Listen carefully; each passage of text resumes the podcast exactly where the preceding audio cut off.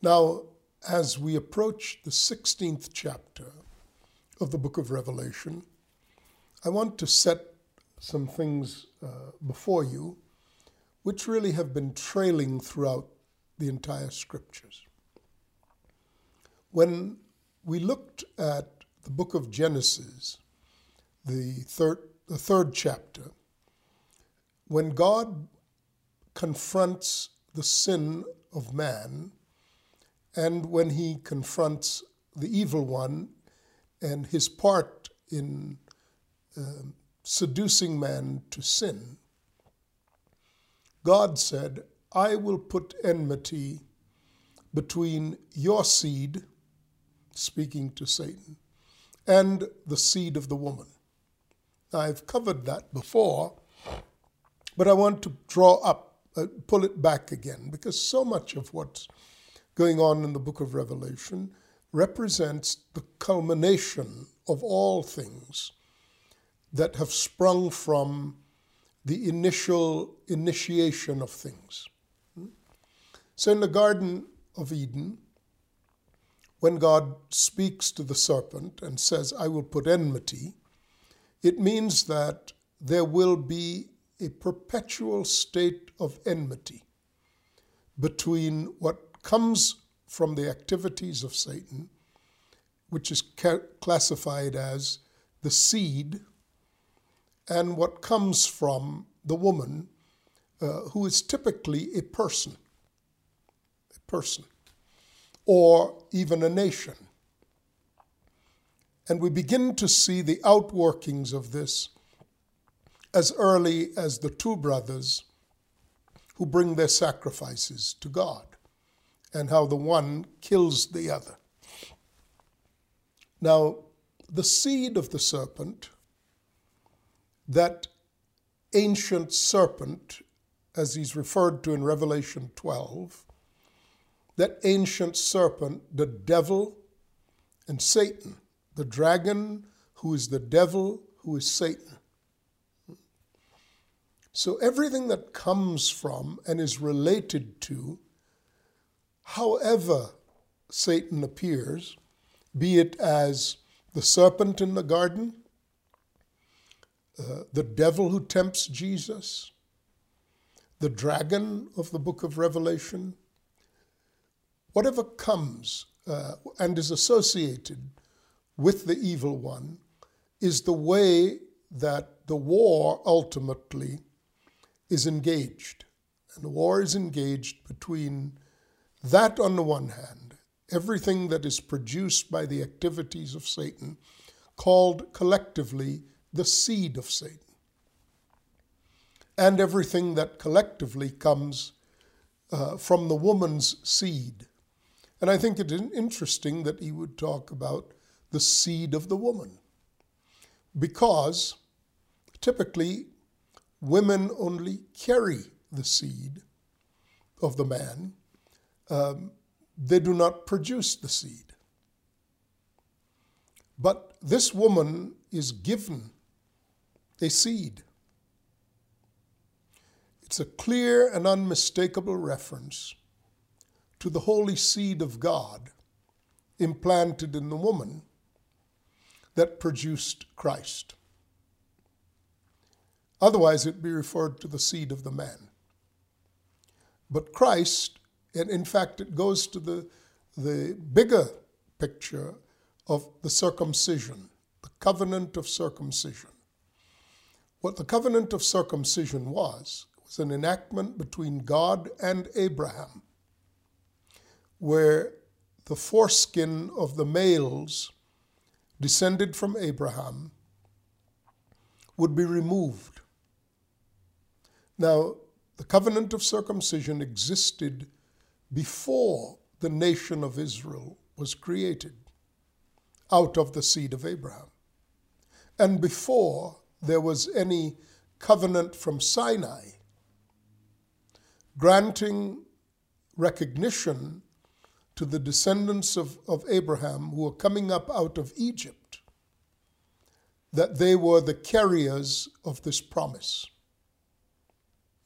So the covenant of Sinai is in furtherance of the covenant of circumcision by specific reference. In other words, God ratifies at Sinai what he had previously entered into with Abraham. What he entered into with Abraham was the covenant of circumcision. The covenant from Sinai is how this people, 430 years later, according to Hebrews, the, the uh, I'm sorry, according to uh, Galatians, uh, the, the fourth chapter, would be now enacted and moving forward. The covenant of circumcision, in principle, practiced would be the removal of the male foreskin. Symbolically, it would indicate that the flesh was not allowed to touch the holy seed.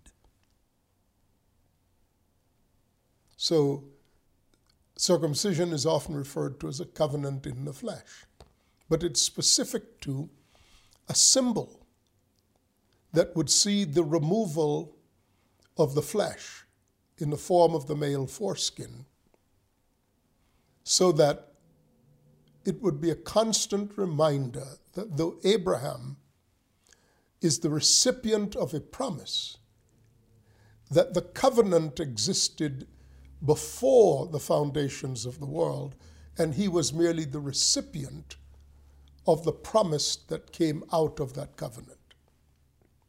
So God's covenant is with himself. That covenant produced a promise of a holy seed and a holy nation. God gave the promise to Abraham and required him to hold before his people, hold before his generations,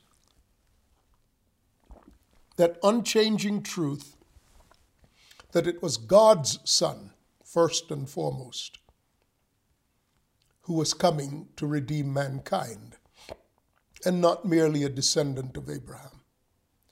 Therefore, Jesus would be very pointed when he would say, Before Abraham was, I am. He was not, the Jews, of course, resented that because they thought he was making himself greater than Abraham. He was merely explaining that Abraham was secondary, a vehicle, a carrier of a promise. But Christ was primary in that before the foundations of the world, he, the Word made to be made flesh, would in fact come and give his life, but he would come in the form of a descendant of Abraham. So the seed of the woman, as opposed to a recognition of the flesh uh, of Abraham, seed of God is what God was promising when he said to the serpent, The seed of the woman will crush your head. Now, the seed of the woman was carried in the form of promise in the nation of Israel, which was started by this promise to Abraham and was empowered in the 12 sons of Abraham's grandson, Jacob, the beginning of that nation. So, all of that to say, there are going to be concurrencies in the various forms that the seed of the serpent will take. And there are going to be various, there are going to be concurrencies in the various forms that the seed of the woman would take. I mean, the earliest of that was the seed of the woman was righteous Abel, well before there's an Abraham, well before there's an Israel.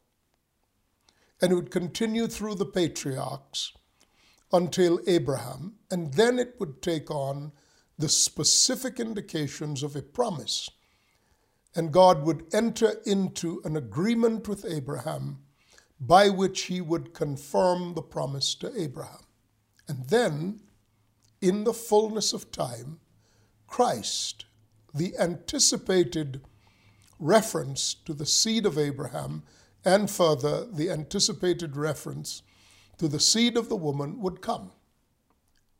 He would come, he would appear first in the flesh as the son of Mary. And Joseph would be granted an attribution that would take Jesus back to the promise to Abraham. And such is the record of Matthew, the, uh, the genealogy of Jesus in the first chapters of Matthew. But upon the crucifixion of Jesus and subsequently his resurrection and ascension, the gospel of the kingdom, of which he is the king, would be released into the earth, and it would come in the form, this release would come in the form of 12 speakers who were not naturally related to Jesus. They were not his, his offsprings, for example. And then this message would be propagated amongst the Gentiles, with the, with the primary actors being the like of Paul, Silas, Timothy, and some of the others. The natural order would fold into the spiritual order, even though the enactment of it would continue to be among human beings. And this would be true on both sides of the coin the seed of the woman, the seed of the serpent. The seed of the serpent would take on the grotesque, the perverse, the opposed to everything that would be brought into the earth by the nature of God working in and through his Son who started out as a spiritual, as a natural man, but transitioned into primarily the spiritual man. And by the preaching of the gospel on the day of Pentecost, the spiritual man, as it were, replaced the natural man. And following that, and even amongst the Gentiles and continuing in history, the kingdom of God, a spiritual entity in time and space, invisible but real, practical but different. The symmetries of this kingdom of heaven would come out of heaven and would be in drastic contradistinction to the order of human kingdoms subject to the rule of Satan. The reason for this diversion, of course, is the fact that one is anchored in heaven and carries the nature and character of God both in heaven and on earth, and the other would continuously represent a rebellion against that order and a striving to overthrow it. In the ancient world, many things happened to Israel as a type and shadow of this opposition that would stand resolutely against the body of Christ. So in Israel, or in Israel's time, it was invited to come down into Egypt as a type and shadow. Egypt being the, the, the most powerful kingdom on the earth at the time, but deeply embedded in the mythologies of the gods of Egypt. And there was no small reference to uh, the occultism associated with and surrounding the Egyptian gods and the practices associated with that. And they enslaved the children of Egypt. A type and shadow very clearly of the opposition of uh, the serpent in the form of its seed to God. Similarly, on the, and on the other side, equal and opposite, or perhaps d- different and opposite, God's dealings with Israel took on greater measures of the revealing of the nature of God, and did so in the form of the law, which was a veiling of Christ. Christ would later say, It was written before, but I say to you. Or you search the scriptures because in them you think you have life, but they testify of me. So he would say, I am the fulfillment of all that is spoken in the law and in the prophets.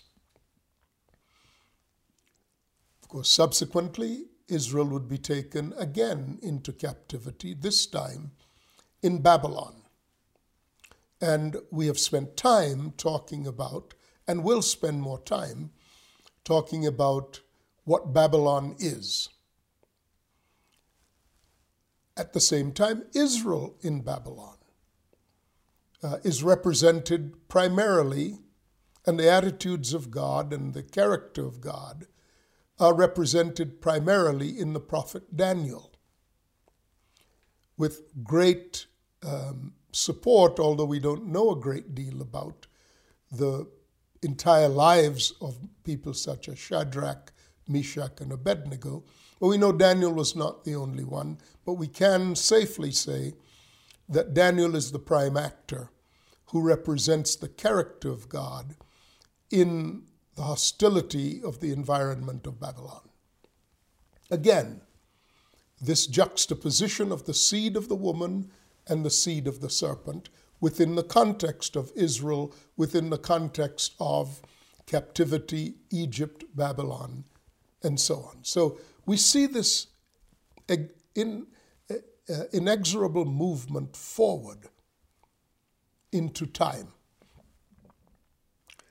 At the time of the Lord Jesus Christ, there was an end, as it were, to Israel as the representation of the seed. Obviously so, because now Christ has come. And all that Israel represented is now to be more thoroughly understood and explored within the person of Christ. So Israel, as a nation, is taken into captivity in the Roman Empire and effectively removed from being a representative symbol of the seed of the woman. One of the reasons that Israel is effectively removed is that it opposed the seed of the woman, crucified him, and lost its place. God intended that Israel should be the, the first fruits of those who are received into the kingdom. God always intended that. On the mountain uh, of Sinai, God had said to Moses, Although the whole earth is mine, say to the children of Israel, You will be for me, the entire lot of you will be for me, a kingdom of priests and a holy nation. This is the offer. I'll ratify with you today the promise to Abraham, but they ran. And so God, faithful to his covenant, faithful to his promises, uh, gave them the law, which existed until the seed should come. The law preserved Israel, and we've spoken about that before, until Christ came. So it's no mystery that the Romans destroyed Jerusalem, the temple, and slaughtered the Jews, and those who were left took them into captivity in Babel, in, uh, in Rome. But now a new representation of Christ, actually a perfect representation of Christ, arose. And when I say perfect, I don't mean that they behaved perfectly, that the early church behaved perfectly. But what I do mean is instead of a natural representation on the earth, now we had an actual representation of Christ on the earth. The actuality being a spiritual man led by the Spirit of God, representing the person of Christ in his many splendors, in his many membered body on the earth. And this replacement will be permanent. There will never be again a rising of Israel to become symbolic, to become the symbolic representation of the seed of the woman. Israel's place, if it has one, and it does, is that a remnant of Israel would come to Christ. But in its persistent departure from the ways of God,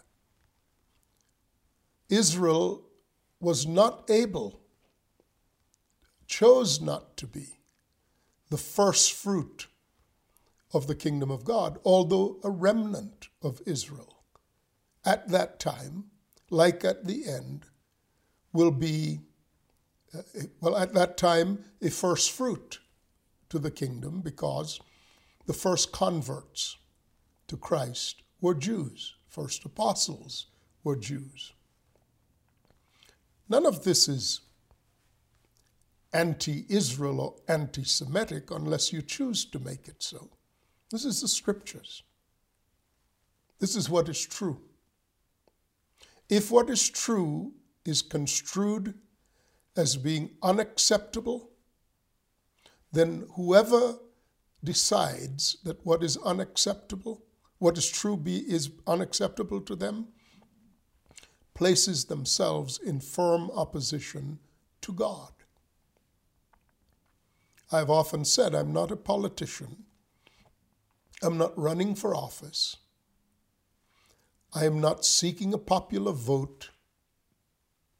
I'm simply desirous of being faithful to God. There is a place for Israel in the body of Christ, but not as Israel. Not as Israel. Neither Jew nor Greek. My problem is, I actually believe the scriptures. I'm not like those who market the gospel.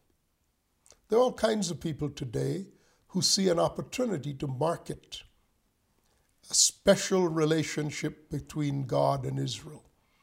Because so many foolish Americans, so many foolish American evangelicals want to somehow create a special relationship with God, and they find teachers who will tell them that.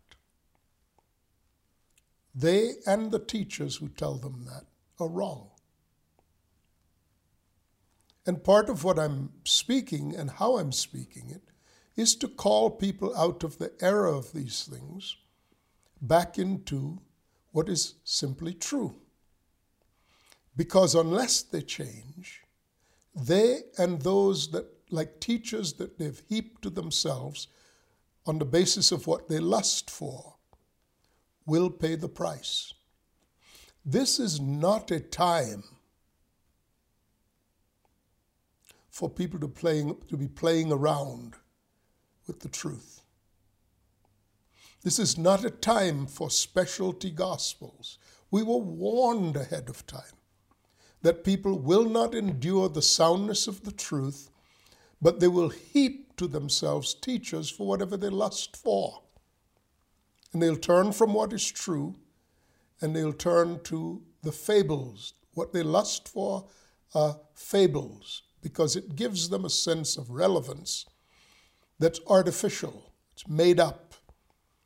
And this is the day of fire when every man's works will be tried. Now, I want to wrap up this introduction to the 16th chapter of the book of Revelation. So, those who represent Christ today are the body of Christ, and eventually Israel will be given its final opportunity to be part of that. And it's described in the terms of 140 and 4,000, which is 12 times 12 times 1,000. So it's not an actual number, it's a symbol of a perfect sample, a perfect remnant being gathered out.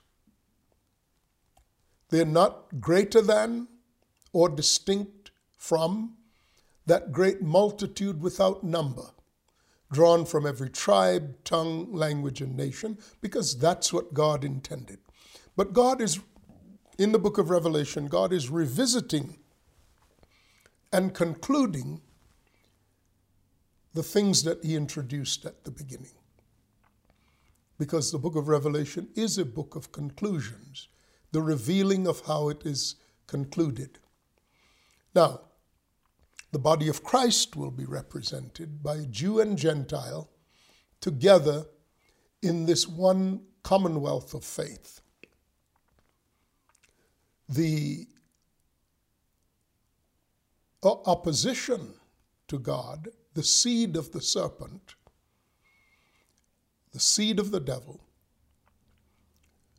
is represented by this global kingdom and the actors associated with it. There are three main actors uh, associated with it. There is Satan, there's the beast, and there's the false prophet. Now, what can we expect when this representation is fully blown in the earth? We can expect that it will evince Satan's character because it is the seed of Satan. So when you read in a moment about frogs, uh, which are lying spirits coming out of the mouth of the beast, uh, the Satan, the beast, and the false prophet, you ought not be surprised. So we'll plunge into the 16th chapter when we come back. I'm Sam Soleyn. We'll see you then. Bye bye.